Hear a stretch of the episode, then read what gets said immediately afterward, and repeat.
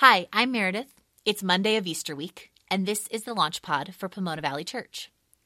I'm excited about the passage we're diving into today. It's an event I love to teach to kids at church, actually, because Jesus gets mad. And so much of a kid's world is making sense of the many emotions they have, naming them and trying to figure out where they came from. And that's our world too, a lot of the time. So for Jesus to get mad, it's this big deal. Kids tend to hear a lot about how Jesus is perfect and never sinned. They hear a lot about Jesus' power to do miracles. They tend to be surprised when they hear this story. This is Matthew 21, verses 12 and 13. Jesus entered the temple courts and drove out all who were buying and selling there. He overturned the tables of the money changers and the benches of those selling doves. It is written, he said to them, My house will be called a house of prayer but you are making it a den of robbers.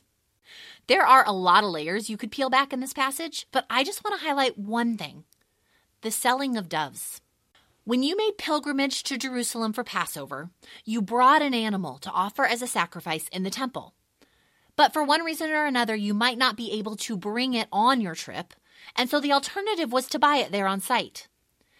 And the type of animal you bought for your sacrifice correlated to your income.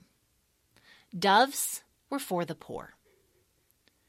What makes Jesus mad isn't just some vague sense of people not really worshiping right. It's not a metaphor for being wholehearted or on fire for God. Jesus is mad that there is systemic exploitation of the poor happening right in the center of the community of God. The injustice of it makes him flat out angry. When I was in junior high, I got a watch on a family vacation, and it was my sort of keepsake from that trip. And one time at the mall, I had taken it off to try fancy hand washes at Bath and Body Works, and I forgot it and left it on the sink. When I remembered, I went back, but it was gone.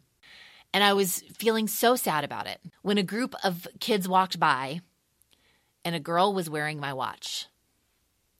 And I just had to watch it walk away.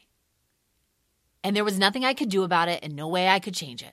It was the tiniest glimmer of what happens when you're stuck in something that's just wrong and you don't have any power to make it right.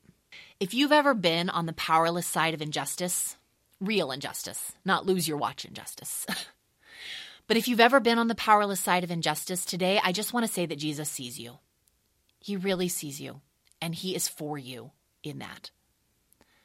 But if you haven't, it might be worth reflecting on whether you're just going about your regular temple groove, growing a little too comfortable with a system and a culture that benefits the privileged.